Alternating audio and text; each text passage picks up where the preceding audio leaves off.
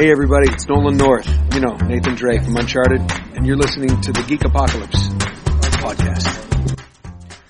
Hello everybody and welcome to the latest edition of the Geeky Apocalypse podcast with yours truly, Mr. Stephen Hesselwood slash Hesse. And thank you so much for this episode and tuning in to find out where I am discovering and interviewing or, well, um, as you know, I'm not a huge fan of interviewing. I mean a conversation with some fun and entertaining people. And this is no exception. And as I think I mentioned on this uh, episode, is that the idea of going to actually see the people in person and go to where they actually, you know, have their offices and stuff, which is what I did in this episode, is really enjoyable and it actually, you know, gives a, a, an, extra value because it's like a trip out. And um, what I'm basically saying is because now I'm a parent, I got the opportunity to leave my front door. Um, anyone who's a parent listening to this will be like, wow, that is really an achievement having, particularly having a six month old. Um, but yeah, but in all seriousness, it was really fun, and these guys were incredibly hospitable. So Darren and Ian are today's guests uh, from Empowerment Consultancy and Training. Um, their website is www.empowermentcic.com, or you can email Darren at darren at empowermentcic.com, or their um, call uh, to call them. Their, number, if you're based in the UK, is 0191 492 8215. And the place that we went to, their offices, is at the Pine Tree Business Centre in Birtley and Gateshead. Um, uh, very kindly, Darren uh, agreed to to uh, to pick me up at uh, the Gateshead interchange because um, and actually it was quite further away than I thought. Um, but these guys are wonderful, and so what this this company does, and um, we talked about it um, throughout the, the, the podcast. Basically, um, it's set up uh, by Darren and Ian to give employees and, and employers the training and confidence to help develop their business and organisation, and a variety of training, uh, such as helping training with via like carers, individuals, managers, and teachers teachers. The also the consultancy bit is to help companies, for example, know about the Disability Act, about the Equality Act, um, and uh, help people through, you know, help companies sort of understand basically the logistics of of uh, their employer, um, their employee, I should say, going through a, a mental health issue, for example. Um, what we talk about on this podcast is about a lot of taboo and discrimination. We talk about um, the fact that both uh, Darren and Ian have cerebral palsy, um, which is a fantastic, fascinating discussion, fantastic, and um, there will be some words that um, that were that were used, but obviously in the context of uh, in the context of what we were talking about, it was entirely appropriate. But just to warn you, we do you know sort of debate about um, about mental health and about disability, but obviously we're, we're aiming to be in a society where we can be open and honest and have this frank discussion. So, um, and obviously we talk about um, their, their company empowerment consultancy and training. Um, they were really wonderful guys. I really enjoyed it. So um, I, I hope they. They're also on Facebook as well, Empowerment CIC. Um, if you type that into Google, I'm sure you'll find all the information you need. But um, but yeah, huge thank you to Darren Ian and the hospitality and for them being so open and honest. I really enjoyed it. Um, so this is uh, our episode with the Empowerment Consulting Training, Darren and Ian. Enjoy! It's a fun one.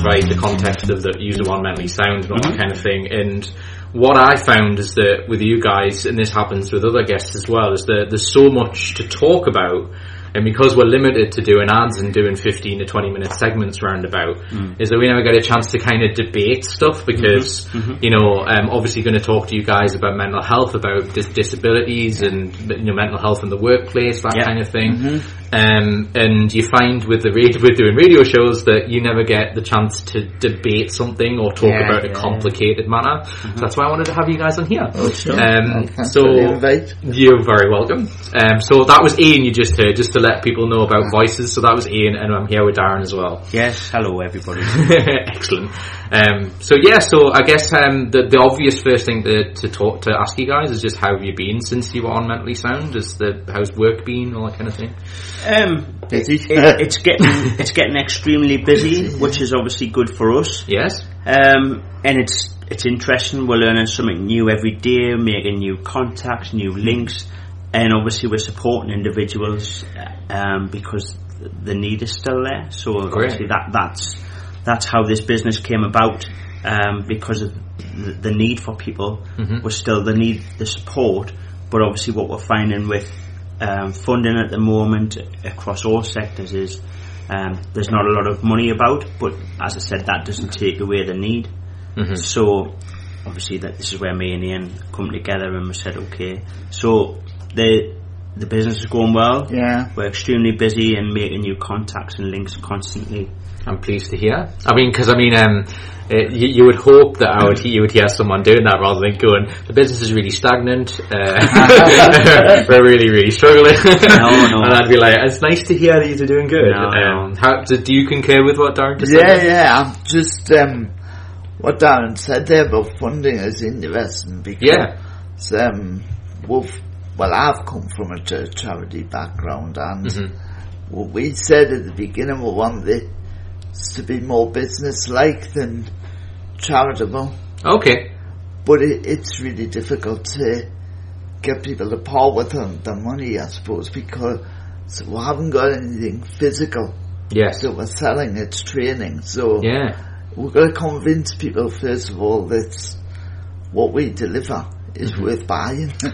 Fan- that's so fascinating because uh, this is something um, I was talking to you Ian just beforehand about um, and you were out the room at the time Darren so uh, it was um, uh, one of the things I'm trying next week is to do a breathing class so um, to basically learn breathing techniques to help with your mental health and I do transcendental meditation anyway which people listening to this regularly knows that knows that that's I do that as a way of coping um, and it, that costs. Um, I'll not say who the company is, just for their own benefit. But um, uh, it's like a tenner a session, and I and I look at it through my experience, which is why I'm going to ask you a direct question in a second. I look at it in that experience, knowing how important it is for my mental health to be maintained, or anyone's mental health, but particularly my, mine, because I can, can I can do something about my mine more more than anyone else's.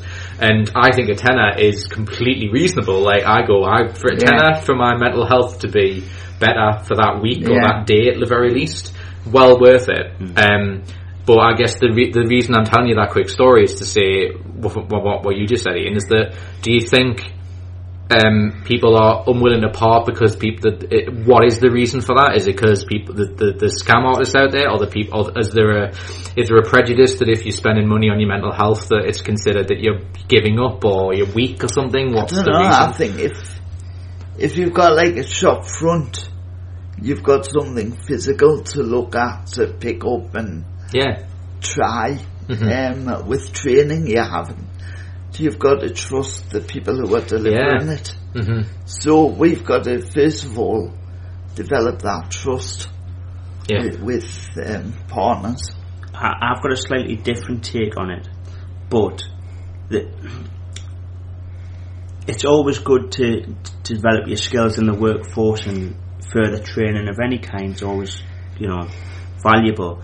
The the difficulty is the a lot of companies now prefer the online method simply because it's more cost effective. Yeah. Um, but whether or not that adds any real value is questionable because it's a tick in the box exercise to say that that training is now done, you've got the certificate and it's safe for 12 months. But it really doesn't put any meat on the bones in terms of credibility or the the the learners aren't actually taking away any great experience Yeah. because they've sat in front of a computer screen for 20 minutes. But It's a bit artificial, would you say? it, right it, is. It is. Yeah. There's no sort of tangible, um, you know, insight into somebody's experience. Whereas if you were listening to real life stories and experts by experience, as we t- tend to call it, as you know, um, people leave the room or leave the training sessions with a lot more insight and a lot more awareness and are quite likely to, to remember certain things.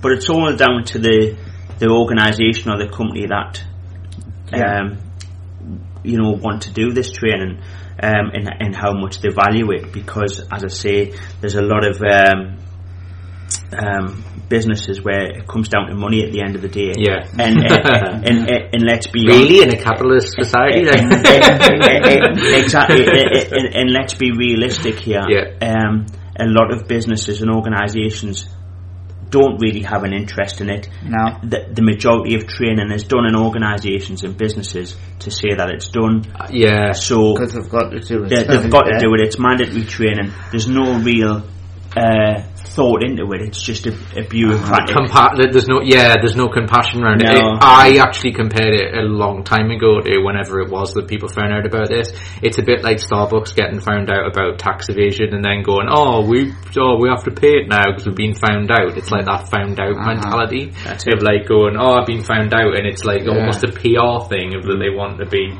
to go, uh-huh. well we are doing something about it, but then mm-hmm. it, it, again like a- as you've just as you've both eloquently just, just discussed what the training all comes down to what you said earlier about um, the the level of it and is it is it is it um, is it is it has it been effective? Mm-hmm. Like i- i- is it is it good training? Is it is it effective? Is it changing people? Is it changing people's lives? I like in terms of ideals and the way people mm-hmm. approach things. You know, if it's just a training like a tiki box exercise, going, Yeah. you know, I, I, I- I'm sure I, I don't have to say. I'm assuming you have probably been on some training exercise mm-hmm. at some point in your life where you go, what's the point in this? Yeah. Lots, lots, lots. But I think that's the difficulty any training provider faces. yes. Yeah. uh, it is. uh, whatever training you deliver, because the, the online training, it's it's the way the world now. Is you know everything is online and everything's sort of fast paced and cost effective.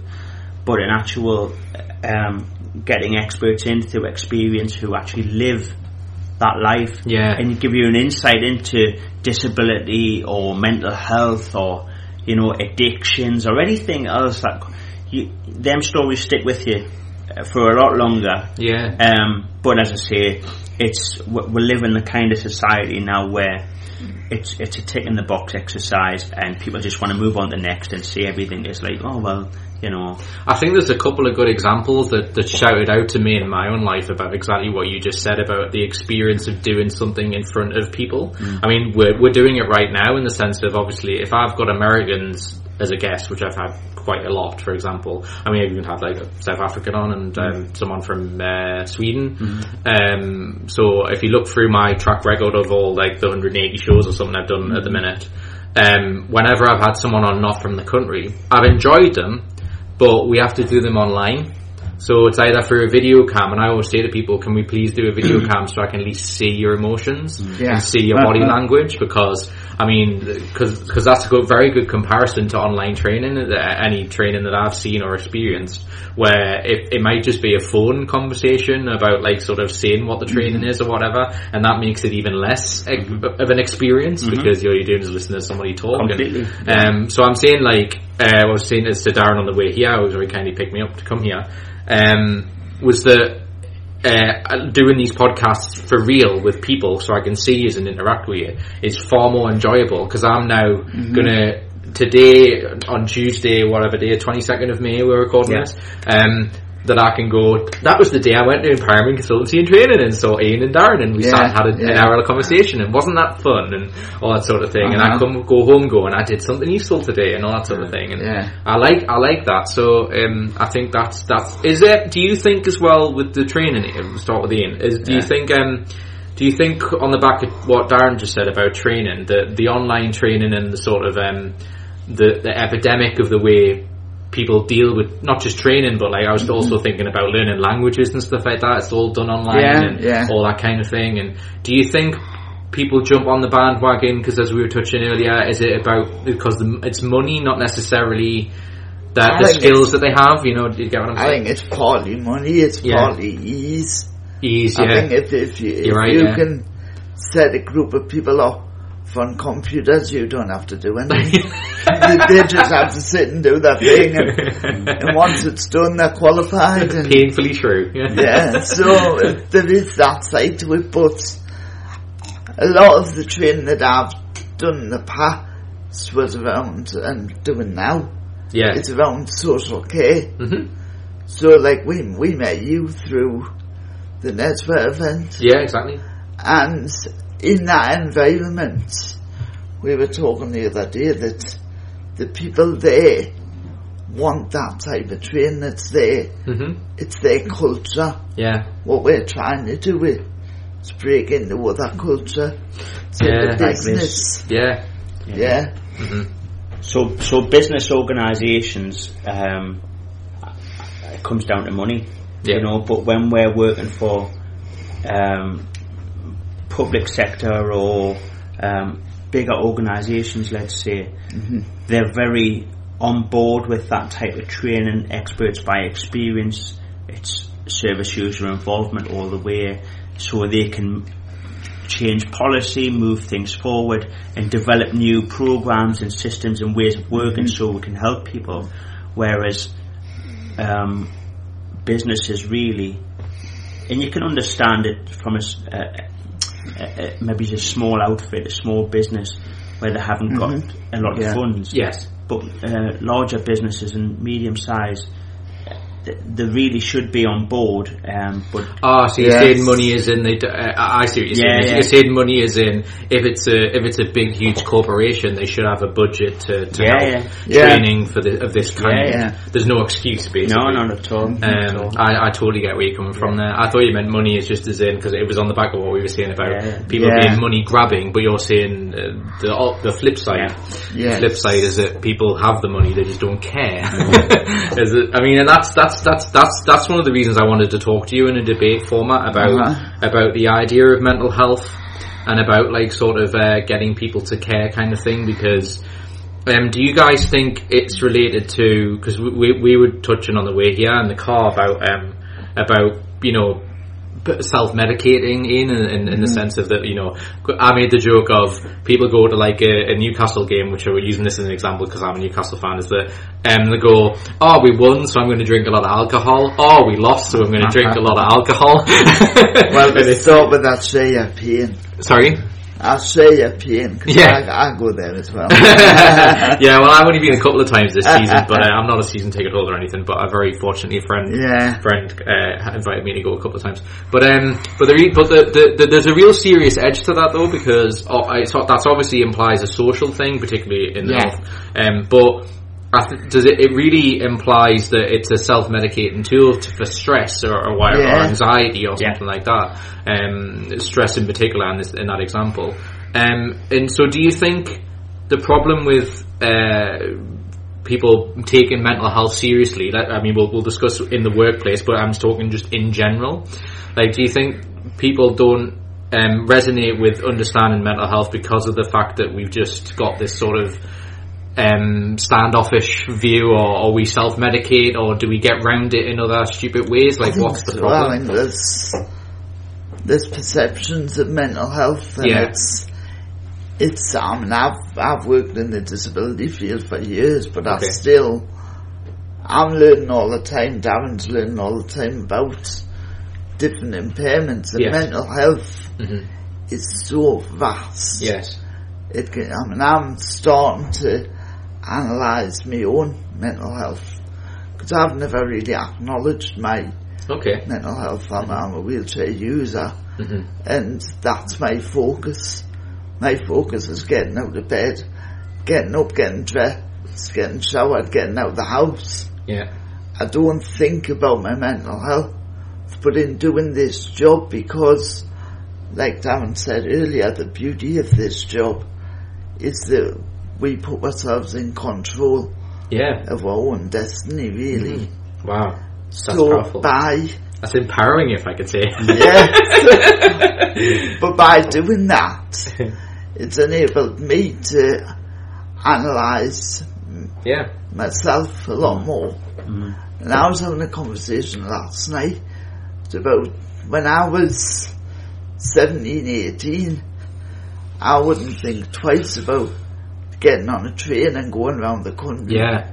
I wouldn't even go out of the house Yeah. without my wife or hmm PA now to like as a, a support mechanism. hmm And I don't know where that changed from being confident to get on a train and go down Yeah. to London or down the Midlands Yes. to not being able to go to Newcastle over the water. Yeah, that sounds like. so Um, it's would you say that sounds like from from my experience? You, you, it sounded like a very similar to a friend of mine. It sounded like you had some. I mean, outside of your disability, which I get, which makes a great deal of sense. It sounds like you might have had a, an element of social anxiety or something. yeah, there, I think like, I um, have. um, I mean, I've just said there that I go to the the football, mhm. but I, I've got my own van. Oh, okay. I drive myself there. I know where I'm going to park, Mhm. and I go and meet the lads at the ground. Okay. If I can't get parked, that's messed my whole mind up Yeah. for the rest of the day. Ah, so it's like yeah. so I'm, I like oh, I that's work off routine. Yes. Everything I do is a routine. you find with people because uh, one of my best friends has crippling social anxiety and uh, she's she's worked with it for a really long time as long as I've known her. And uh, one of the things that I think people with social anxiety do is they try and get people to be they want someone around them to be comfortable where they can kind of control the environment to the point of that they're okay with the idea um, which is interesting. So I mean what's your sort of um your your yeah, your take on what we were saying about um uh, about uh, what we were talking about with self medicating and Um, and mental health in general. What's well, the issue? Well, well, as Ian says, it's a, it's a huge area and people deal with things differently. Um, obviously, I've uh, had mental health for a lot of years and been aware of it Yeah, um, because both me and Ian obviously have a physical disability. But people tend not to see the the emotional side of it attached to that, Yeah. And that that's affecting my mental health. Yeah. And it's only, as Ian says, it's only recently that Ian started to recognise um, the impact it has on his emotional well-being. Uh, because to Ian, it's a, well, no, I, I'm a wheelchair user, but um, for me, it was slightly different. Um, I was incredibly angry, frustrated, um, and uh, um, I think that was an age thing as well. Younger, not not understanding how to deal with me, me, Yeah. me emotions, uh, testosterone, that kind of thing. Um, but I, but I think it's a, it's a learning experience, and it, you know I, I grew up with the, the the sayings of you know, oh, pull yourself together, you know, you know, give yourself a shake. What's the matter Yeah. with What's the matter with you? Pull your socks up. What you're being soft for? Yeah. All of those things. Um, so I thought it was like well a weakness on my behalf, but um, obviously the mo- I've always worked. I've worked in some difficult situations, um, complex jo- jobs, um, dealing with other people's mental health and emotions, and I just uh, the, the idea. But what we're doing now is uh, giving me the freedom to to pick and choose and put myself in situations that I feel comfortable in yeah, but also um, f- from my point of view, um, I've I've been walking a, a, a couple of years now. Prior to that, I was in a wheelchair full time. Um, I've had lots of surgery. Um, th- that's a different thing. We'll maybe come on to that at another time. Yeah. But, but if anybody's tired, well, regardless of whether you've got a physical disability or not, if anybody gets tired, they get sometimes a little bit irritable. Mm-hmm. Now, anybody who's got a physical disability, they find day to day tasks quite challenging. And if you get tired, you get irritable.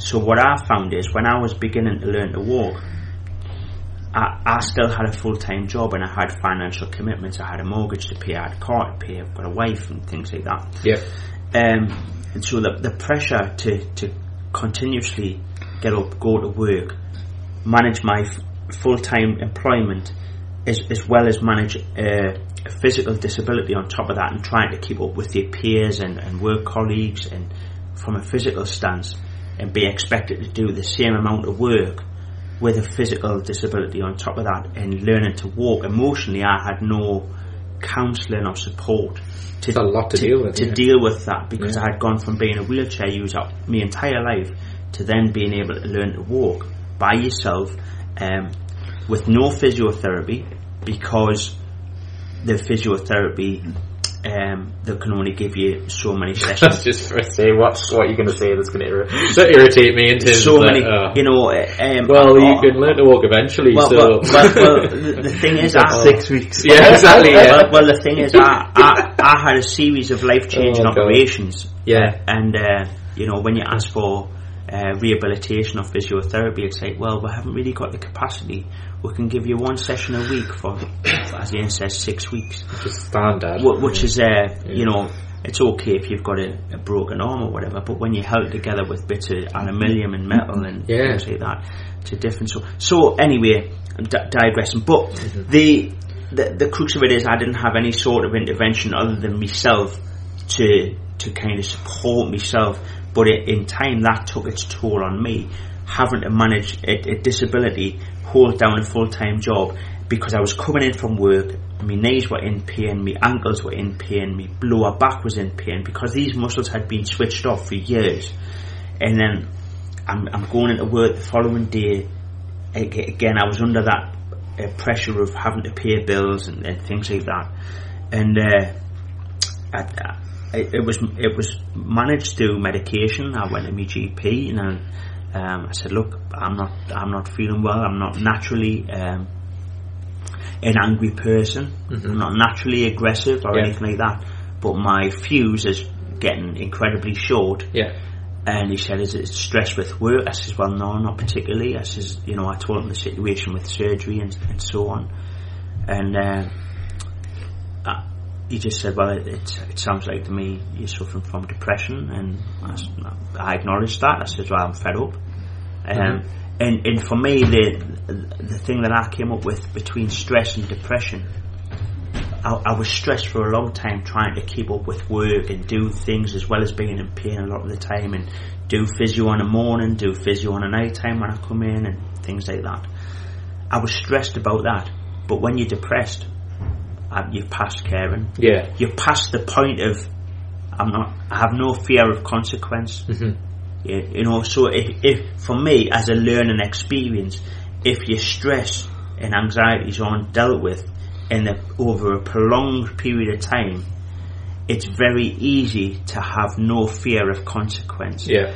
And in normal day to day life, uh, um, let's say people have certain things, the fear of um, losing a loved one, the fear of, I don't know, y- y- lose, lo- yeah. losing your home, losing your livelihood.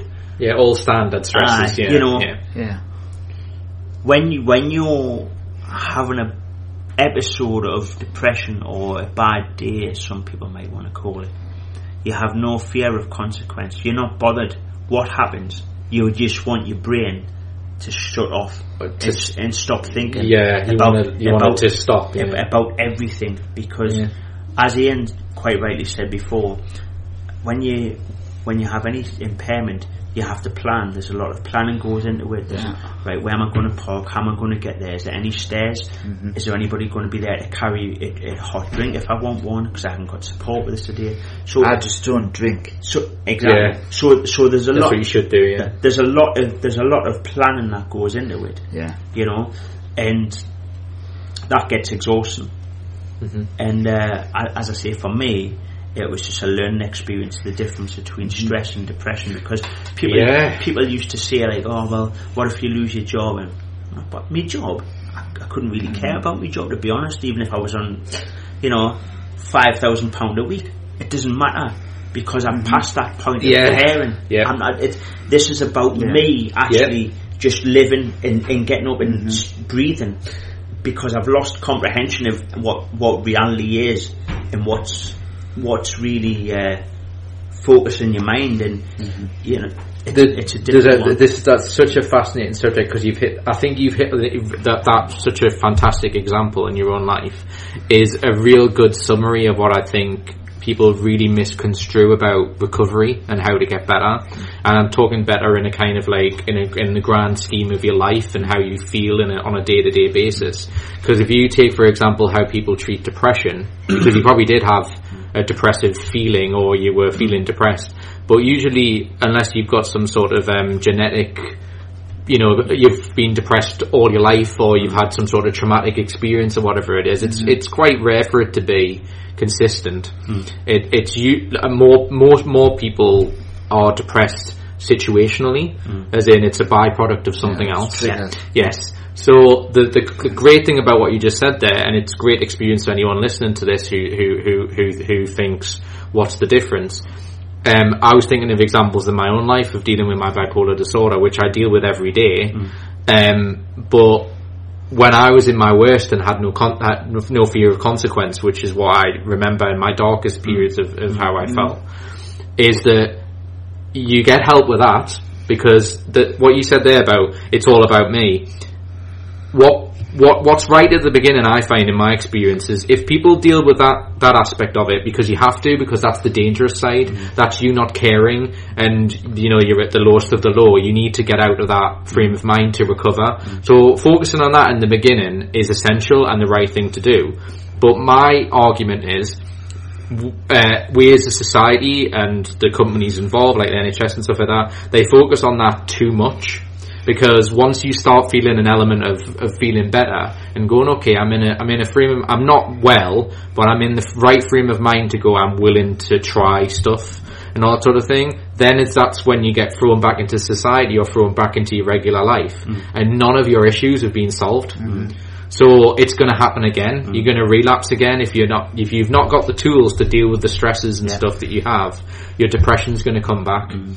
and then people go, "But I thought you fixed me." Mm. No, we, we gave you the opportunity to fix yourself in in other ways, and because people don't understand that, Yeah. There's, that's the reason I think people end up going through cycles of just feeling depressed, recovering a little bit, feeling depressed, feeling recover, and that's the dangerous aspect of it. You know? And I think for me, that was the that was the start of saying, for me, I needed to do something different where Yeah. I wasn't under the uh, demands of somebody else. And I started reading a lot about. Um, I don't ask you. Yeah, that's an obvious question to ask you. Like, what did you do? What did you do differently? um, I? I, I started reading. I wrote. Uh, uh, done yoga. I started yoga, but I read a lot of self help books.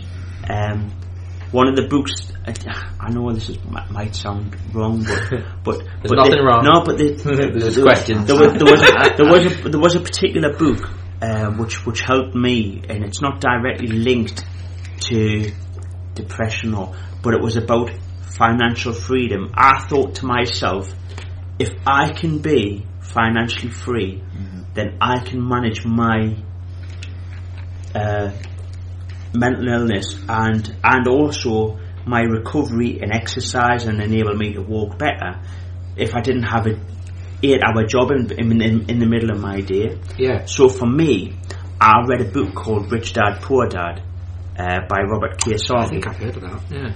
And, and a lot of people might have different ideas of it, but that book cha- was for you? changed my life. Uh-huh. Um, and it's not directly linked, but I, it'd be interesting to think how many people's lives would change if they were financially independent Mm-hmm. and now able to do work on their own terms like what we do now. Can I just ask though, Yeah. because it's changed your life, and I've seen that, Mm. But has it changed your mental health as in terms of depression? Um, it's more manageable because Right. because I don't have to sing to anybody else's tune. If that makes Yeah. sense. Yeah. Um, That's what I thought you were. I, getting I don't have to, um, you know, I, I've had uh, managers in the past uh, in uh, places of work where I've been unable to get to work, not not due to mental Yeah. illness, but I've been unable to get to work due to bad weather conditions. Mhm. And I was using a wheelchair full time at that point. And the response was, well, you live near a metro? Yeah. Can you not get the metro? No. You don't understand. It, it's got 10 inches of snow outside. I can't push my wheelchair in the snow. Yeah. I, if I can't get off my front door and I can't get out of me drive, what chance have I got of pushing to the metro? And the response mm-hmm. was from a higher level manager who's on a good Yeah. salary, well, can you not get the metro? And that to me increases my level of frustration, Yeah. anger, depression. Mm-hmm. and things like that because I'm managed by those types of people who have no concept of, of the day to day life that it's like having a physical impairment. So that those sort of things, um, asking in your one to ones at work or your supervisions. So when do you think they'll return to work? When do you think they'll be better? What do you mean? How, how do I know? Yeah, How do. I know? I can't guarantee. Yeah, it's like they, they, Yeah. we seem to live in a world in that sense where they all want to live on guarantees that you're Yeah. going to say by this date I'm going to be better, and I'm like, it doesn't work like that. It, it's because of the corporate stance that we live in in this bureaucratic society where there's just so much red tape and nonsense and people paid an absolute fortune and really they have no concept of, of how to deal with anything that's outside of the mainstream. You know? Yeah, um, I was going to say um, when you when you gave that example, Darren, I was going to ask you, Ian, uh, is that uh, well, uh, just for both of you, we'll start there, but um, what I find as well in terms of discriminatory aspects, and then I want to delve into the company because you've mentioned the mm, company a couple of times. I definitely want to talk about that now. But I just I was just thinking as you said that there, Darren, about because obviously you know we we you've been on mentally sound as I sure that I do, and the, the the thing that I find very alarming in terms of because obviously. Um, just to run down a few lists of things because people can laugh if they want because I, I, I can deal with it. But I get, you know, I, I get long haired freak or ginger or something. You know, I get like these discriminatory things or like you know, get a haircut that kind of thing. And I'm used to it. I don't care because this is the way I want to look and all this kind of thing. This is who I am. Um, or or nerd or geek in a derogatory way because obviously you know this this show has geek in the title. Um, but I find the worst discriminatory things. I know this is maybe a generalisation, but I, I hope the points make sense. The I uh, the worst stuff I hear is through people who have disabilities in terms of wheelchair users and stuff. The worst I've ever heard has been been that Yeah. Has been the way like the, what you just described there. It's like I always think of um, what the, another example I was thinking as you were saying that was ASA, the way that like you have to prove that you have a disability. Yeah, yeah. And I just think that's just so. Um, you know how they test the whole put your arms in the air and that proves that you can do things and that sort of thing. So I wanted to just ask you in a way that you're comfortable answering. Um, d- i- am I, is that right for me to think like that? Because obviously, yous are in the situation I'm not. You yous have the disabilities, I don't. And I'm just curious as to like, do you think that you're treated differently in that sense, is or is or, Um, or or maybe or maybe do or maybe do people look at it in different ways? Maybe is that the right way of saying it? I'm not sure. But Um, right. I think if if I go back to my childhood, Okay. I got all the de- derogatory terms, Mm-hmm. but it was all to me. It was all playground stuff okay, that you would you would get anyway as Okay. a as a child. Mhm. Um, so I I kind of took it, and it, it didn't harm me. okay, But I had friends who weren't disabled who were mega offended hmm on my behalf. yeah, of course, And they, they would put a stop to it hmm because they were offended for me. okay, So I was never particularly offended. okay, But the funny thing was that I once I had a, another job before doing all of this. hmm where it was an office based job and there was another disabled person in there who called himself a spacker okay. all the time and I hated it. yeah, It had never offended me hmm when I was called it, hmm but by hearing it, Him Day in, day out. like yeah, being horrible to himself. and he was doing it to empower himself, yeah. but I ended up saying to him, look, you're going to have to stop this because this is upsetting me. Yeah. Good. So, I think anyone can offend anyone, Yeah. but I think you've got to be able to be big enough to confront Well, it. g- I, I, it sounds like, correct me if I'm wrong, that um, that that's wonderful that you had a, a friendship circle that were Yeah. willing to fight them battles for you, and, and they knew that that wasn't Yeah. nice. Um, that certainly makes it makes it easier, um, for one of But it, better. I realise that it's it's not always the case Yes, absolutely. that you've got that or that you're tough enough to stand up to it and Yeah. challenge it. Yeah, because I, I I think it's more the fact. Um, it sounds like to me like I mean obviously that's not a nice word at all, but uh, it No. sounds like the way he was saying it didn't sound very nice. Because I always think the kind of way you say things is kind of more important than Yeah. anything. But I um, think that individual, even though I don't know who it is, a lot of people call themselves it to to stop other people.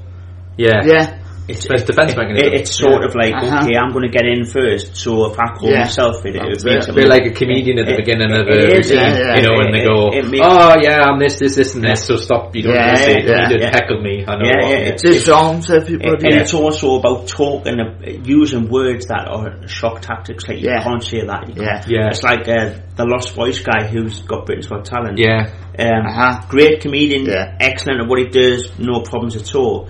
But he says things mainly around his disability based on Yeah. what I've seen. yeah, But it's all the things that people who haven't got a disability might think or they might want to say or, Uh-huh. or they've been told Yeah. you can't say that you can't say Yeah. that and, Yeah. and there's so many derogatory things but he wears a t-shirt that says I'm only in it for the parking now, now, now, now, a lot of people over the years you know I'm 39 Uh-huh. a lot of people over the years have said to me oh you only in it for a bag yes they've said it in a jokey Uh-huh. way but but that that comedian is getting in there first by talking about taboo subjects openly, which I think is fantastic. But it just shows that the it, it still exists. It, Yeah. it- you know it's it, it does. and exist. there is different Yeah. ways in which it's how you deal with it. I mean, it's never really bothered me. I mean, it doesn't have to be a derogatory name around me disability. Somebody can call you a name, but it, like you said, Stephen, it's how you say it. You know, if I tell you to shut up, it wouldn't be meant in a nasty way. But if I tell you to shut up through clenched teeth and frowned yeah, and you look like you're gonna punch us. Yeah, eh, yeah, it's, bit- it- it's the same words, but Yeah. it's how it's it, Yeah. it's how it's Yeah, said in yeah. what context. Yeah. So, I, you know, but a lot of people, I don't know, it's just how they how they deal with it individually. You know, a lot of people y- they don't mind talking about the disability. Um, But then we do an exercise about the power of language within Really? Disability. Yeah. And we do that really to protect other people from saying the wrong things. Mm-hmm. But we would always, always say within that, we know that people don't intentionally, in the workplace for example, don't intentionally say the wrong things yeah, but they might slip up and and you don't want people worrying about that. yeah. I As long think as you're, you're okay when if someone does pull you up, yeah. don't be uh, upset by that. I also learn think- from it. Yeah, I also think exactly that was about yeah, but then as I was about to say. I think that's that's a much more um, disarming way of approaching it because if it's about educating the person, not going, Mm-hmm. Yeah. "How dare you say Yeah, that yeah. thing?" and you're going to be punished for that. Yeah. Um, but if they don't know what they're doing and they don't know why it's bad. Then it's a bit like you, the example you were giving. You, the example you reminded me of when you were talking is that uh, one of the things that cringes me a little bit is when I hear kids using the word rape. And they use it as in like I raped that guy, as in like I, as in I did it, uh, like as in uh, I beat him in a game. Yeah, yeah. Um, and I, I really find that uncomfortable because of the context of the word. yeah. Um, but then, then, then you, then when you th- logic kicks in and you go, they've learned that that's a learned behaviour, and they're saying Uh-huh. it. No, they don't mean it in the context of what you're, you're, um, Yeah. that you're upset over.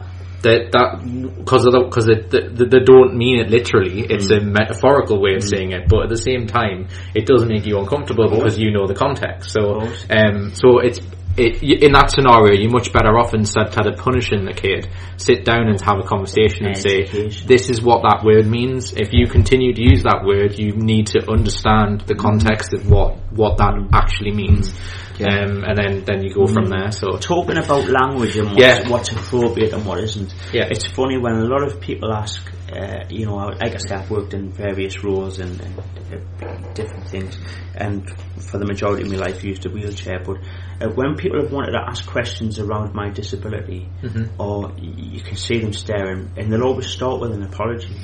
You know, Yeah. it's strange. that's very interesting, It's yeah. strange. I'm sorry, but do you mind if I ask? Yeah, I hope you don't mind us asking, but it's it's funny how society and and socially people. Do you mind if I ask you a question? I'm sorry, but Uh-huh. can I ask this? can I ask what happened? I'm sorry Yeah. if, you, if you're offended. But, you know, they always start with an apology. It shouldn't be, people shouldn't be walking on eggshells in case they offend somebody. You know, they shouldn't be like that. And this is part of the problem. It creates a culture where "Shh, you can't say that, you can't Yeah. do that, you can't do that. Well, really, Like, why the, not? the vast majority of people, if people were more open and transparent, okay, so if somebody had a disability or somebody has mental health, what, what, you know, why is that any different any other illness? Mm-hmm. You know, I was just about to say, I think there'll be people in the sentence I'm about to say think, there'll be, I'm sure there'll be somebody listening to this who will find this next sentence controversial, what I'm saying, but it really isn't controversial when I go, what's the difference between you asking me about my bipolar disorder and me asking you about cerebral palsy? The difference is only physical versus mental. And as you quite rightly pointed Yeah. out, what we were talking about is, um, I'm I'm uh, I'm physically limited limited sometimes with my bipolar disorder Absolutely. just as much as you are mentally limited by your cerebral hundred palsy. hundred percent. So why? So then why? I've also why do had um, parents when when you're out, Mm-hmm. parents will stop their children and don't stare at the man, don't ask the man this, don't. Yeah, why not? Yeah, yeah. If I mean, I'm obviously worthy- there's context. Why but, am I yeah. not worthy staring at? Yeah, exactly. Yeah, doesn't mean it's not good looking. I mean, what?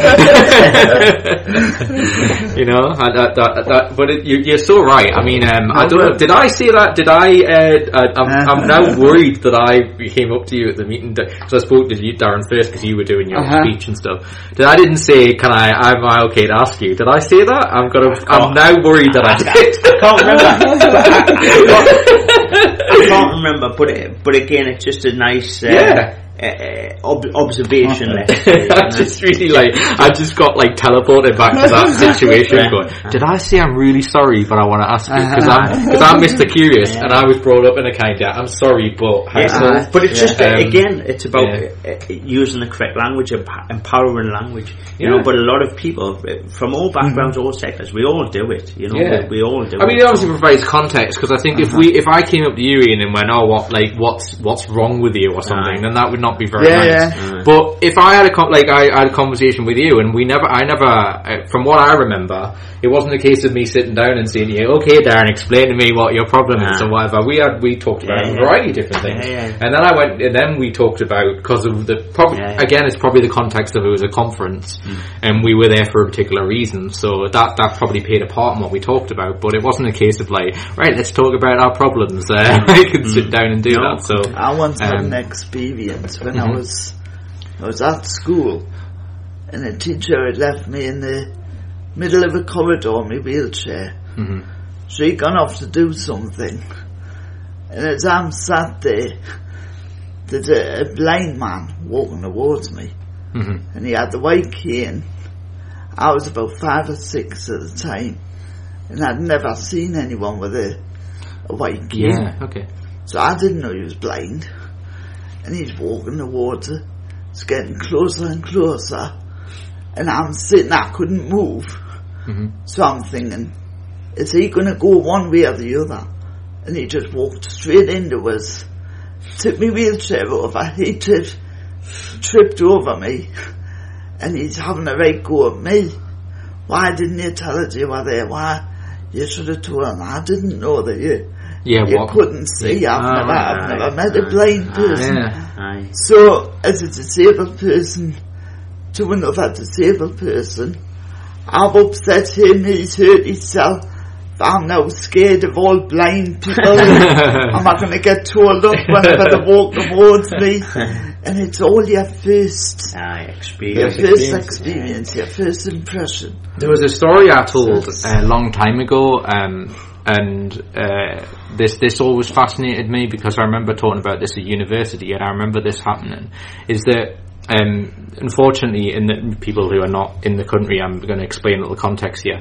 Um, so in England, what I would say is a fair, and particularly where, where I was brought up and everything, there was this kind of um, passive sort of racism Um, at least in my experience, I saw it in some members of my family, and they weren't necessarily like you know, um, you know, going out and causing trouble, but you know, they did have. You could tell Yeah. this sort of learned racism, and I remember that from when I was really, really young. And then we went, and what this this is, this is an, I think an interesting comparison because then we went on holiday to Mallorca when I was like sort of maybe 10 or maybe 9, 8, 10, something like that, um, with my family, with my dad, because my parents now divorced, but at the time they were together. And, and it's mainly came from my sort of dad and stuff like that, had that sort of passive attitude. And then, um, the US, the Enterprise, not not the Star Trek one, the actual real one, the um, the aircraft carrier, I think it is, Oh, yeah. um, was actually in Mallorca Harbour for some particular, or just off Mallorca Harbour, Right. and they were on shore leave. So all these sailors from America came into the bar because we were in the harbour and like the in a, in a ah. bar, and they all came in in the sailor costumes and stuff. And my mum was all like super interested, mm-hmm. and my mum starts mm-hmm. talking to one of the guys in the ship who's a black guy, and I'm because I'm a kid, I think it makes sense. I think I was about eight because my reaction was bizarre because I mm. remember it, but bizarre now in context. But mm-hmm. at the time, it makes sense because I don't think, in hindsight, I ever saw a black guy till then. Or, and I don't mean this as in I'm I'm talking only about skin color. I'm just saying it, it that the the the. Uh, the He's different in that sense. That just from me, in a simplistic way, I don't mean I'm I'm I'm I'm putting him in a putting this person in a box. I'm just saying I knew he looked different, so I was like I couldn't. I was trying to process it. Yeah. And then um, my mom was chatting to him in a bar and brought him over for a drink because that's what my mom's like. My mom's typical mom. Uh, me, any mom in the northeast of Ah. England, they're all like, "Have a drink, come on." Ah. Um, so my mom was like that because I mean she was worked as a waitress for a long Ah, time and stuff. She's very very friendly. Um, so she came over and my family treated him really really well. And I'm going, so it's like, so then uh-huh. afterwards I'm thinking like, and I'm going, but the way that my dad talks then, I'm uh-huh. like going, that must be who my dad was mm-hmm. talking about, like, you know, I'm ah. thinking of it in a very Yeah. Uh-huh. simplistic way. Yeah. And I'm going, but why is he like based on, and then you realise in time that it's all learned Behaviour. behaviour Yeah. because when they actually meet Yeah. somebody, so I guess is the reason I'm thinking that It's a Uh-huh. good comparison to a disabled person in there. Um, Yes. You learn how to, you learn, you know, you maybe just kind of feel threatened because you hear the sort of discriminatory aspect of, oh, don't, it's, Yeah. it's almost passive discriminatory as well because I don't think It they is, mean it is, yeah. They just go, oh, don't talk to them, don't offend them because Uh-huh. them. And I would say them all the time as well, which I think's Yeah. wrong. Um, but don't offend him or her, whatever it may be. And then I'm like, but it's not. Well, how about actually treating them like a normal person? And then Uh-huh. it, it doesn't matter really, does it? Uh, Again, it's, it, I think it's all relative to reflect social climates at, Yeah. at certain times. Um, you know, for example, I had to change schools in the early 80s because they couldn't accommodate my wheelchair. Um, Wow. because it wasn't accessible and stuff like that, so I had to change from mainstream school to a, a school with children with additional needs. Um, simply because the, the classes were on different levels and things like that. Yeah. And yesterday, me and Ian went to uh, a facility and they had a art exhibition on, Yeah. and they had a part of their ex- exhibition was um, around early mobility vehicles, and they were called invalidity Invalid carriages, yeah. wow, invalid carriages. Okay. Na- now, invalid. yeah, Wow, is that Yeah. that's Yeah. quite? Is that der- like derogatory? but you only go It is now. Yeah. but but they were quite popular in the seventies and eighties. Yeah. really okay. Yeah, Right So- from the 40s. Oh, okay. Yeah. So people who had know, the, impairments of any kind, like arms missing, legs Yeah. missing, amputees, and That makes sense. uh, post, and, um, post war with that, I yeah, guess, yeah. wouldn't it? Yeah. but they've got a, a facility not too far from here where they've got an exposition. What's it? Expedition. Exhibition. Exhibition. Exhibition. Um, with the, this particular car and it's called an invalidity carriage. And Mm. Ian remembers these in the Yeah, I remember 80s. them from the 80s. And there were, there were three wheeler cars, Okay. But they were made of fiberglass. Okay. So on high winds, they would blow over. They, they were It's like smart cars or something, you know, Absolute kind of. death oh But this is what disabled people were driving Yeah. around in for Oh, God. years in, and in, years. in a derogatory term in that time, which I know people have used this term for those cars, were spacker carriages. Aye, okay. Yeah. know. Yeah. But even the even the, Uh-huh. the the proper terminology, invalid carriages. Yeah. When we've done sessions around empowering language and, and if you think of the word invalid, invalid, you're invalid. Ah, right. Yeah. Yeah. Yeah. Yeah. Of course. Yeah. So yeah. Yeah. Yeah. so again, it goes back to social climate. It's inherited learned behaviour from years Yeah. and years of of inherited, whether it be discriminatory ra- racism and things like that. About what you're saying about your holiday in Mallorca, and the same with disabled people, and the same with uh, uh, uh, it's okay. You can. We can. We can take this out. Just whatever Alright, needs. to okay. What this is something. Just checking if you had an extra car in the disabled because just checking before we put us. That's that. We should leave that in to show it's live. so that was just the manager of the building code. yeah. Yeah. That's fine. But Check we're um, still alive. it, it, it, it goes back to the the social climate about how society's changing. What's acceptable back in the forties and fifties isn't acceptable now. yeah. And we're still we're still learning, we're still moving forward.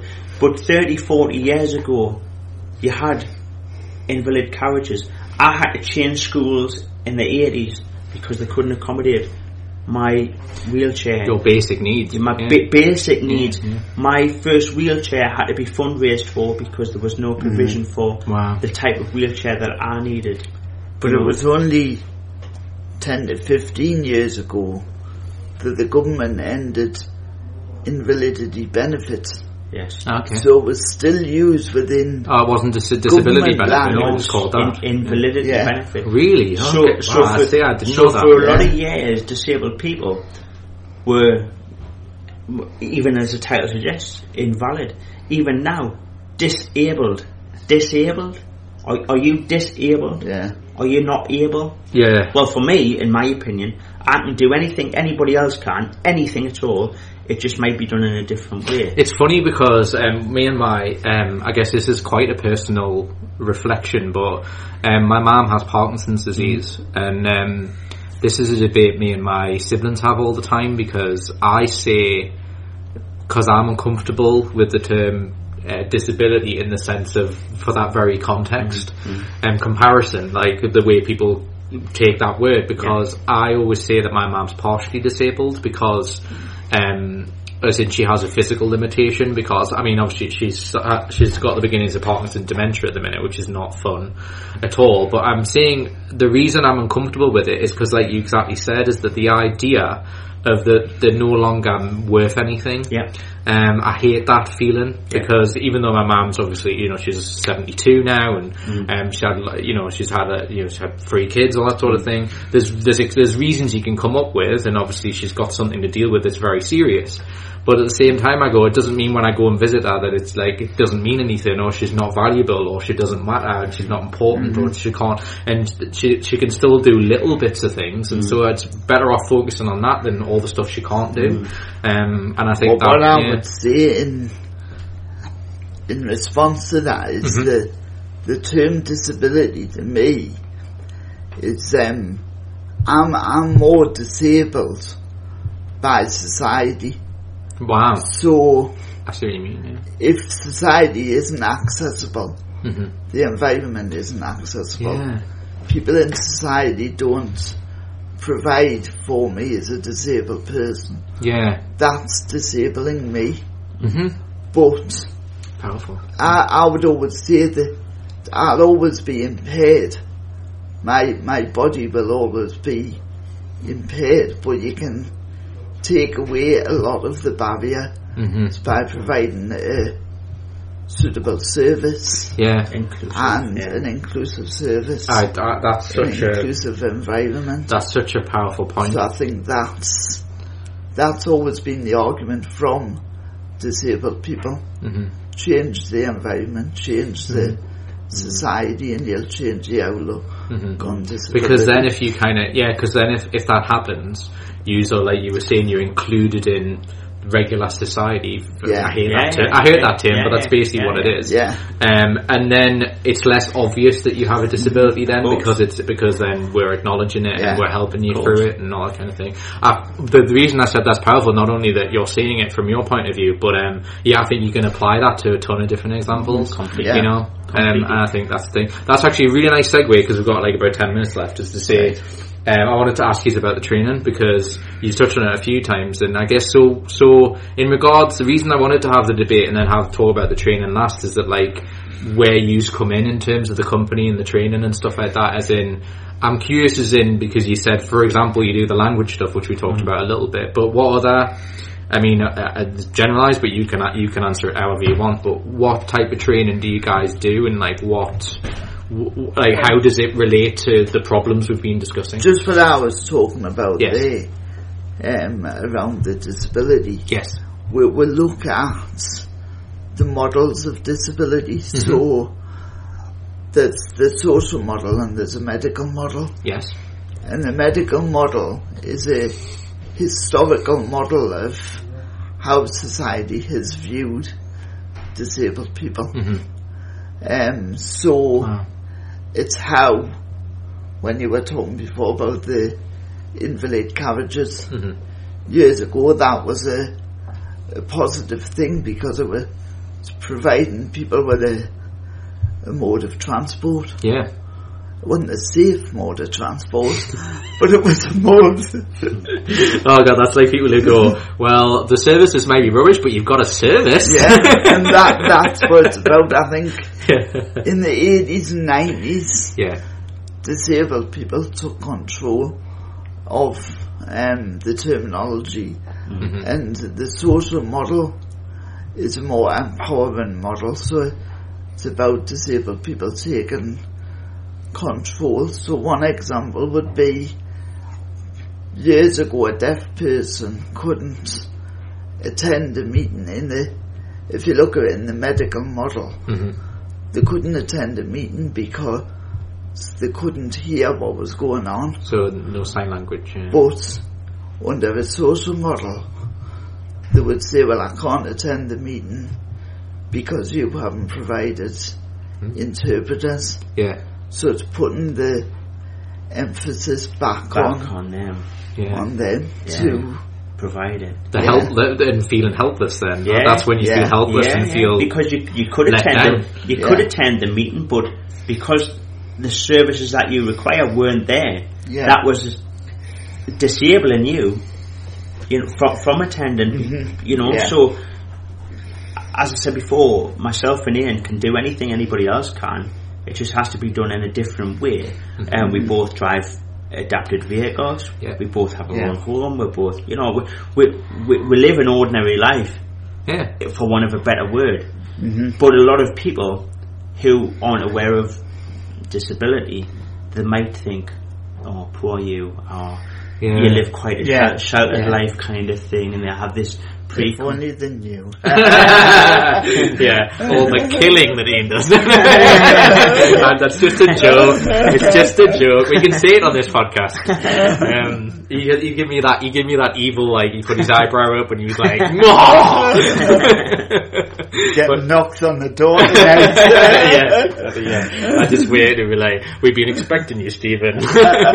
Ian sent us around. Yeah, how dare you say that? Uh, but no, but um, I'm more than willing to say, I think, and I think this shows that I've, I've, I've, I think I've got a healthy approach to this. Is to say, I'm more than comfortable in saying all of the stuff that you've described. There'll be something that you guys, there'll be several things that you're better at than me. And I guess if we're looking at the stereotype of me being able-bodied or not able-bodied, which is the way people look at things, but um, the point I'm making is that there'll be things, there'll be skills that you have Yeah. that I don't have. So why put each other in that bracket? Mm. Because as you're saying, it's like my brain might, might not work as well as yours on any any other given day, and then the roles might be reversed or whatever it means. It does.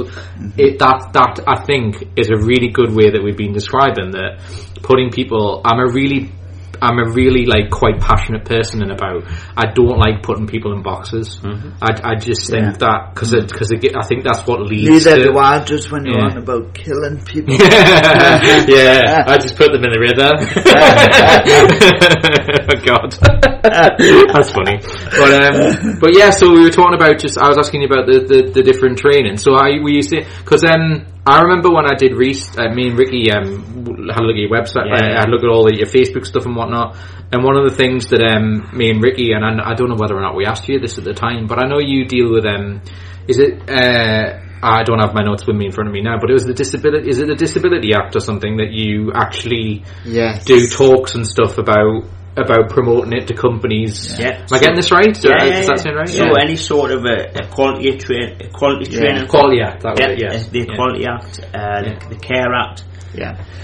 inclusive environments. Yeah. Uh, we do access audits for buildings to make sure they're all disability compliant, All right, to make like- sure they're accessible, uh, I'm pleased to hear that, to make 'cause, uh, sure they've got the, fi- the right door widths, fire exits, uh, uh, and to make sure Car parking. car parking.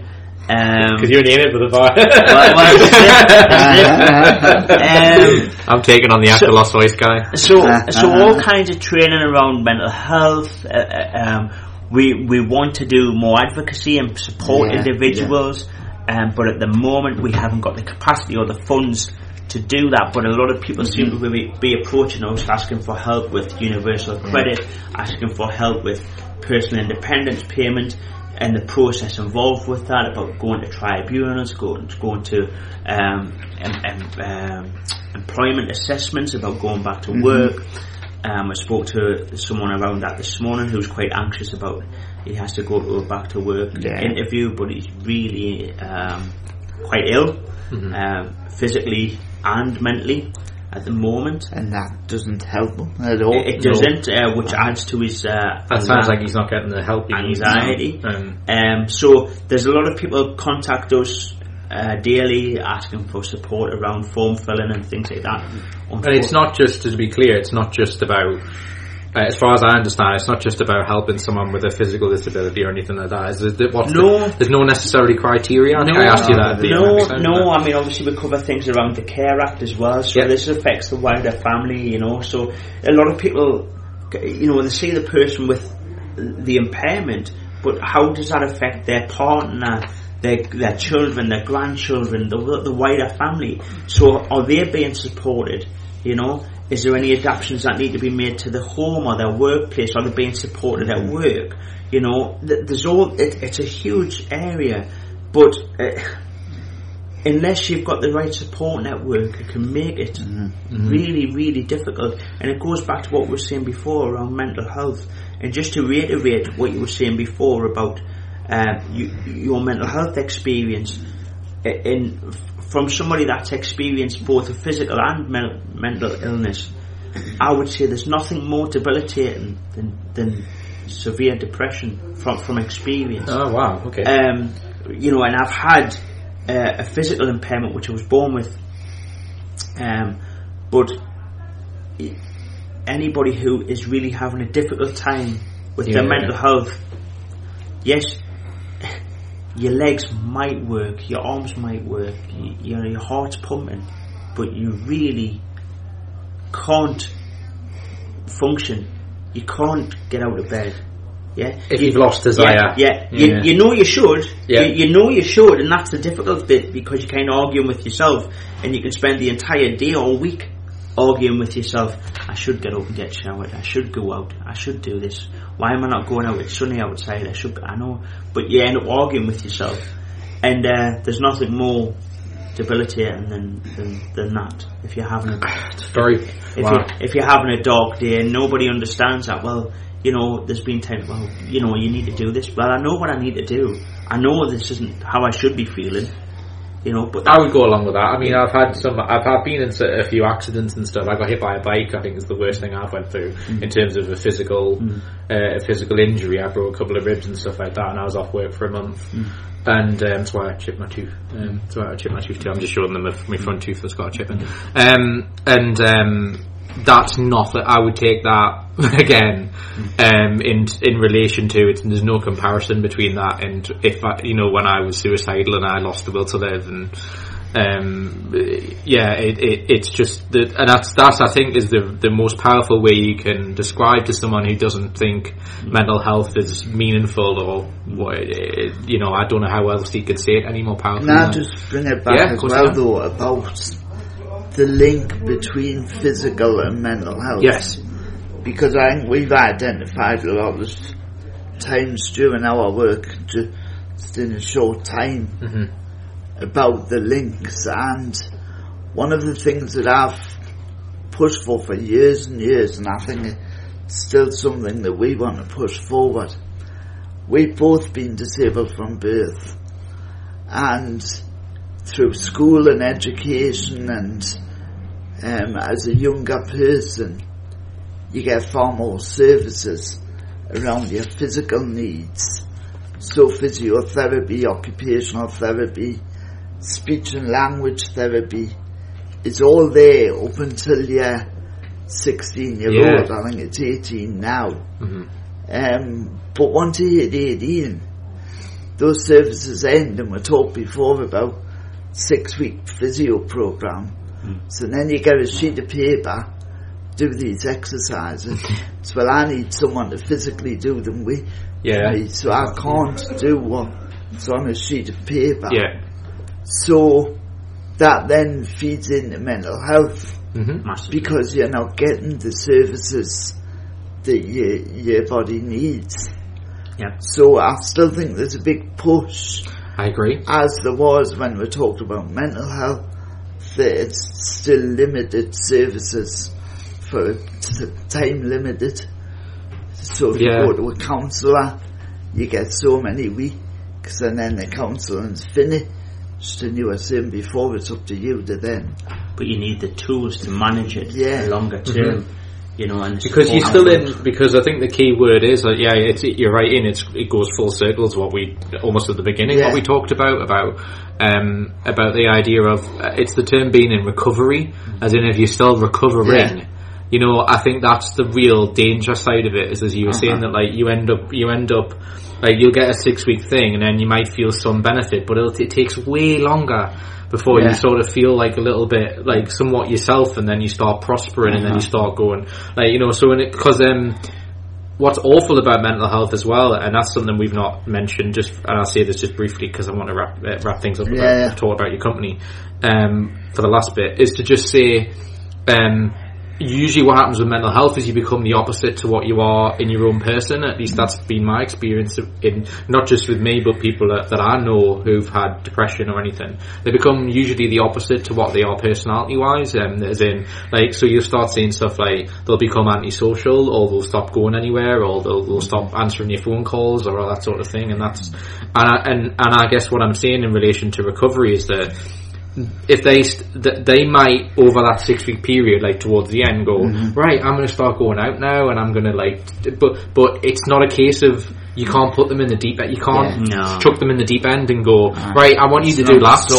No, you need to go in the shallow water, Yeah, and you need to know that it's safe, and you need to know that you're okay, and that you can go and just take one step at a time. I mean, when I um, the the best way I can show what I'm talking about from my own lived experience, when I was in the psychiatric ward about four or five years ago, um, it took me minimum of nine months when I left to just mm. feel normal again, mm. like because it just was like I had so much traumatizing feelings. Um, I felt like I was mm. sort of learning how to live again because I mean, you know, I'd spent two months in a in a room like the size of this, not being allowed to leave, um, and sort of just trying to get out all these horrible negative feelings that I had, and then to be told, right, you're going to go back and you're going to like try and look for work and you're going to do all this sort of thing, and I'm like, how am I supposed to do that when I've only just learned that, yeah, the extremities. of yeah, and then Yeah. like so, you know, I'm saying it. Luckily, I mean, I I got a settlement and everything, and I got to be on ESA for a while,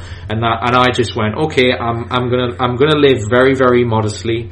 I'm just gonna pay my rent and pay my stuff and do very little, and all I'm gonna do is focus on me. I'm gonna try and find stuff that I can do. It's when I went to the recovery college, Yeah. and then I, it, all that led to this. yeah, So it, that was just through my own perseverance and everything that I mm-hmm. got, I recovered enough. But the worry is, I always tell this story at university and everything, and tell you guys because I find myself going, I'm the lucky one though, and that I ha- I I am there's not not everybody.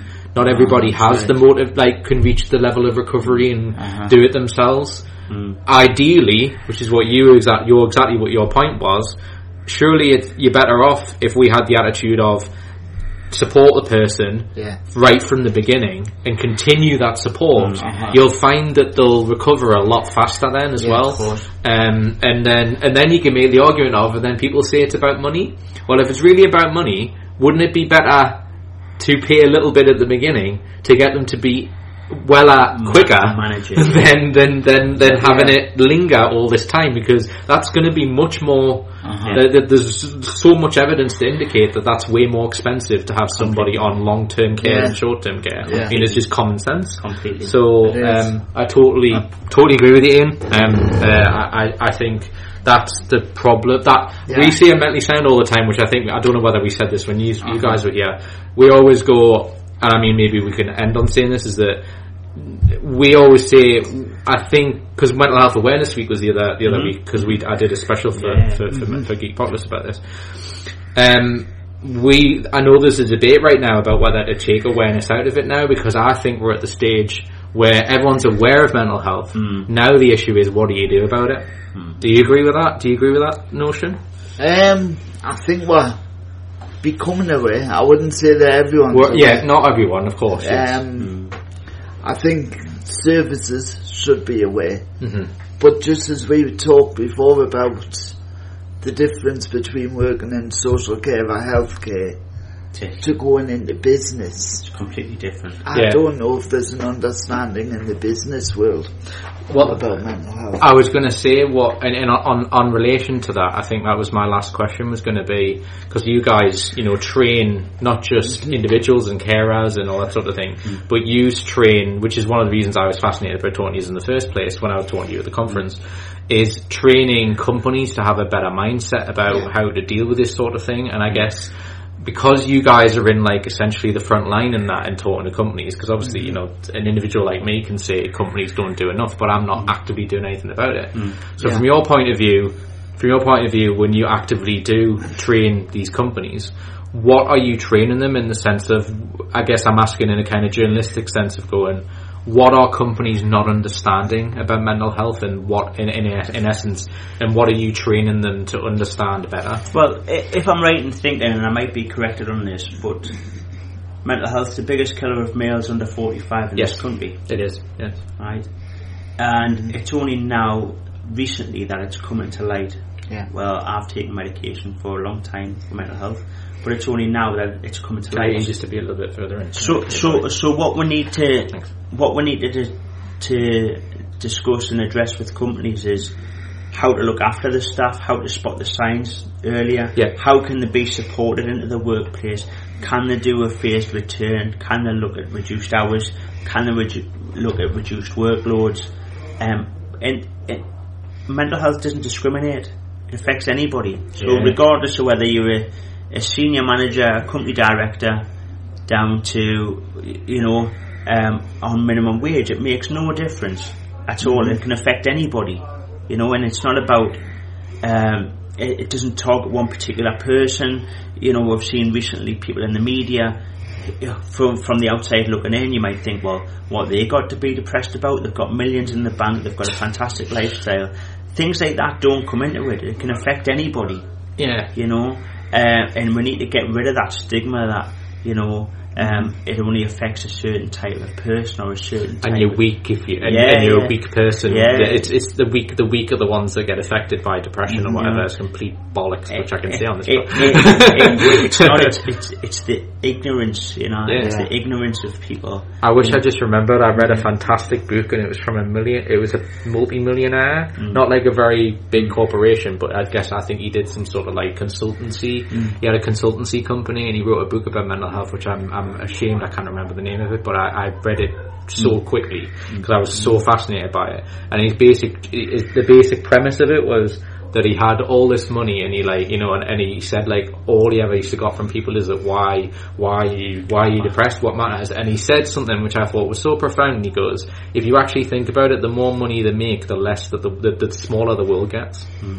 Because you're going into a smaller Yeah. and eh. smaller group of people. Mm-hmm. Because you, if you if you look, because his basic point was, if you look at it in terms of how much money you make, leads to success and happiness, which is a stupid theory in itself. But he mm-hmm. says if you just take that theory and put it in a in a in a vacuum, then the more that that happens, the put your more you're putting yourself in a smaller and smaller box. Yeah. So he's like, the more money I made, the more lonely I got. Mm-hmm. Because I'm like, I can't. I'm suddenly now not be not able to not able to interact and, Yeah, and, yeah. and gel with people and all that sort of thing because I'm not the person I was when I started. Yeah. And and also the discriminatory aspect is I'm also being looked at differently the more money I make. So um so he says like um you know like people with lottery winners who end up w- and running out Yeah. of money um they they don't know how to handle handle it because they think well I've got everything what what like I don't I, my theory is I don't think they work on themselves and they get a little bit too involved in in, in too many too many external goals.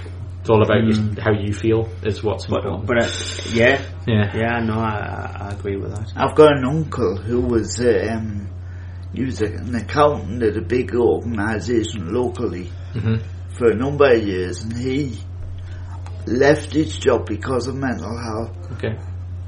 Then that was because of stress and pressure and deadlines that he had to hit all the time, and he had managers who were on him all the time, were looking over his shoulder at how he was doing things. And Darren, you spoke about it before about the pressures that you've had in past mm-hmm. jobs from managers above, and I think a lot of um, mental health can come from how pressure is put down on the people. Yeah, I agree. Um, so I think Completely. that needs to be looked at. It's my cousin who's his son said at an early age, 18, and he's written a piece about it. It's in a magazine now about how he wanted to do a job that he really enjoyed, yeah, that he had an interest in. So he had control over that. So he's now working for a football magazine where he's um, doing graphic design and that. And it was something that he was really interested in. He loved the sport, he loved the artwork. So he's mashed the two together and he said he's got pressure, but it's his own pressure that he puts on himself so I can uh, manage that. yeah. Darren said it earlier Yeah. about um, uh, uh, just in. I mean, that was a very good example, but um, it, it, it's- essentially what you were saying earlier Yeah. about um, about choice. other people's expectations. It, it's You know? it's choice, you know, Yeah. and, and mine, like I said before, mine started because I had a physical impairment which caused me a lot of pain and discomfort. But on top of that, I had all, all the ordinary lifestyle Yeah. uh, things to come with it, a job, bills, etc. And it was just, is this it? it was just this constant hamster wheel. And life's not about that, you know. And uh, No. I used to drive past the same route to work and see people at the bus stop and the same cars on the morning. I think, is this it? And I wanted more choice. I wanted to say when, I wanted to say how. So it would free up more time for me to exercise, to do physio in the morning, to, to have the energy to do physio on a night time Yeah. after being on my feet all day at work. I didn't Yeah. because I had a physical job. Well, kind of. It was physical for me in terms of out and about in the community, Yeah. you know, with equipment, and things like that. Um, Yeah. and a lot of it was office based, but it was still physical for me. Yeah. who was just learning to walk.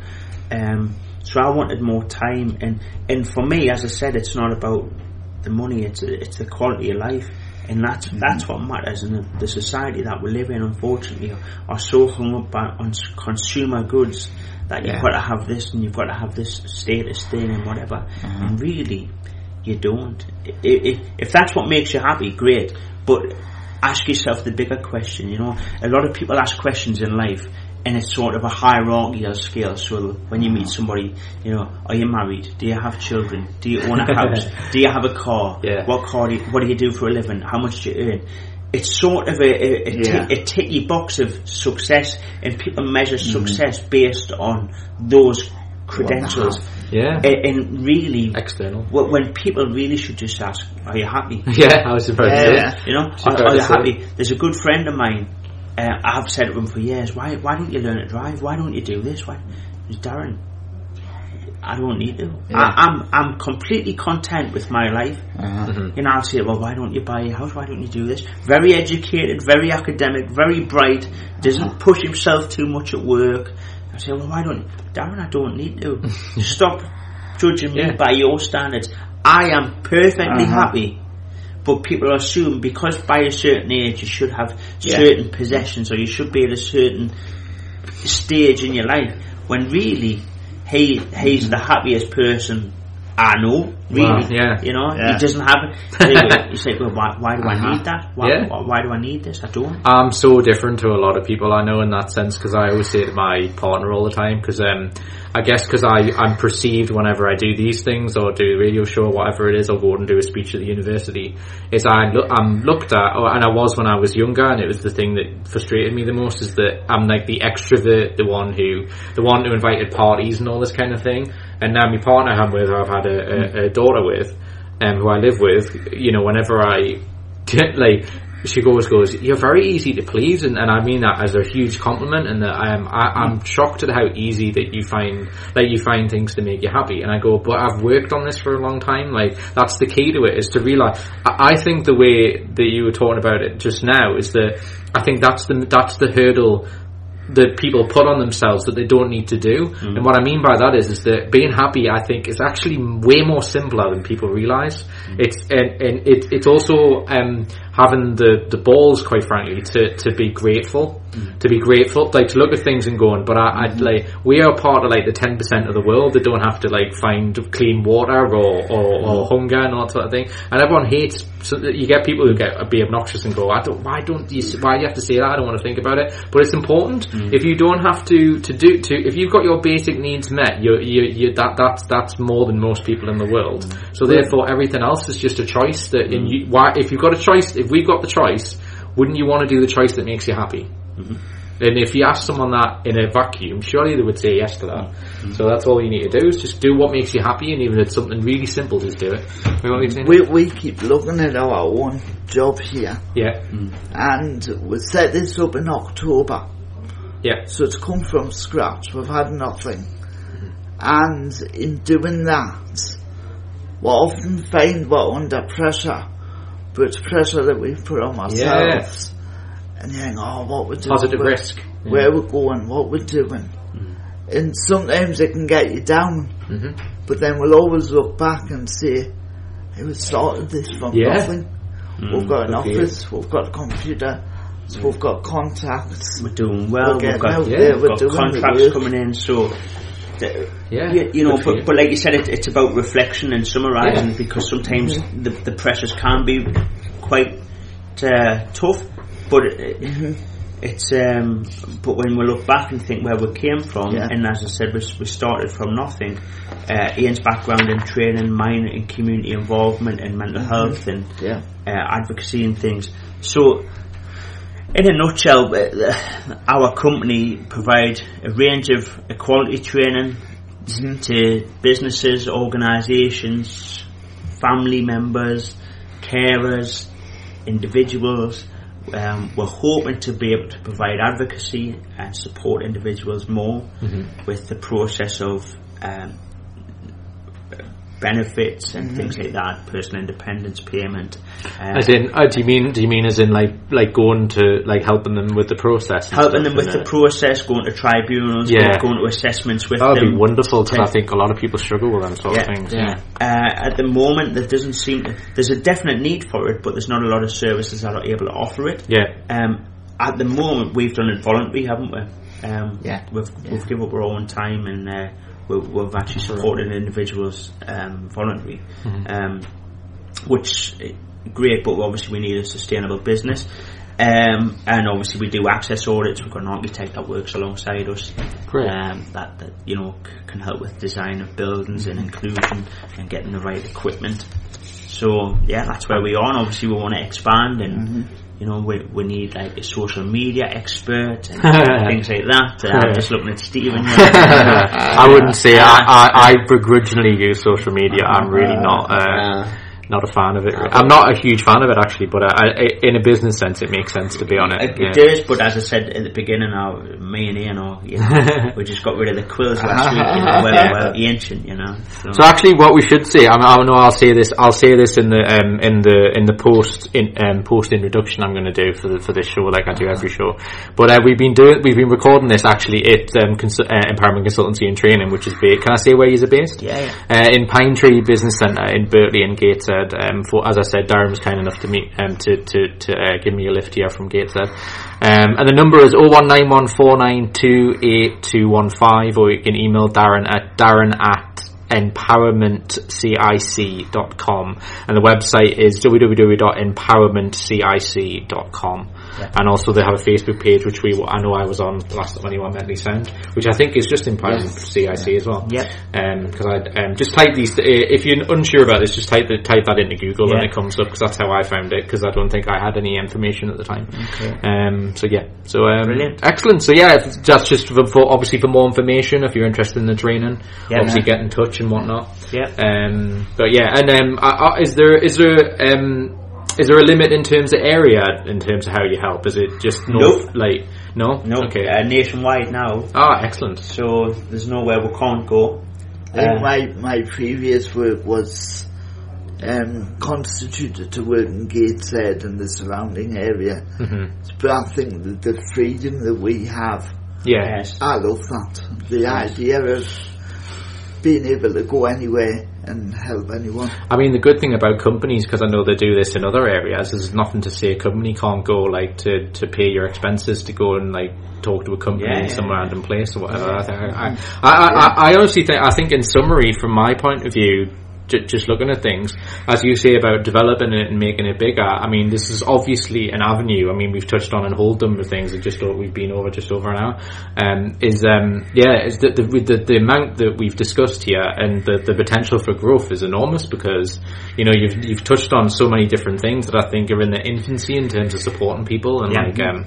And uh, as I think with you, Ian, I think the way you summed it up earlier is that we do have some way to go. But I guess I wanted to kind of end on a positive note and just say uh, it sounds like because I mean, you were touching on like you know the the, the what were they called the invalid uh, uh, Carriages, invalid yeah. carriages, yeah. Which I, I still can't believe that they call Yeah, it that. We've come Um, a long way from there. yeah, so we, we, that's what I was about to say. To, be, to end on a positive note for people listening is to say it does sound like to me, and, I, and obviously, I mean, I'm 31 now, so I mean, um, I, I, I've seen some experiences in my life too to, to suggest, even in a limited sense, it's. I do think we are getting better in just. The, the, the overall picture of mental health, would you say? Would seem to be in a Yes. better society? Yeah. Yes, as, Um, I, as I say, going back yeah. even just a few years ago, you know, any sort of thing was just Yeah. mental health. Like I grew up with was like, oh, what's the matter? What are you being soft for? It was that kind of attitude.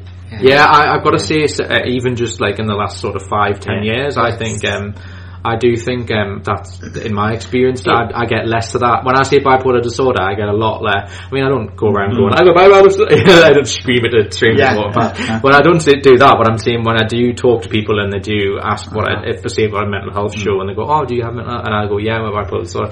That you find that um, you get a lot less frowns or a lot less like sort of worried responses. Do you think? I, I, There is more understanding Yeah. now. Yeah. There, there has to be, as I said earlier, it's a really big point. You know, I mean, uh, it's the biggest killer in this country of men under forty-five, and when you've got, uh, as we know, recently celebrities are suffering mental health, which raises the awareness of it even more and brings it to the. I was just thinking that actually, yeah. Uh, that, you, um, you know, this, Yeah. and it, it gets rid of that.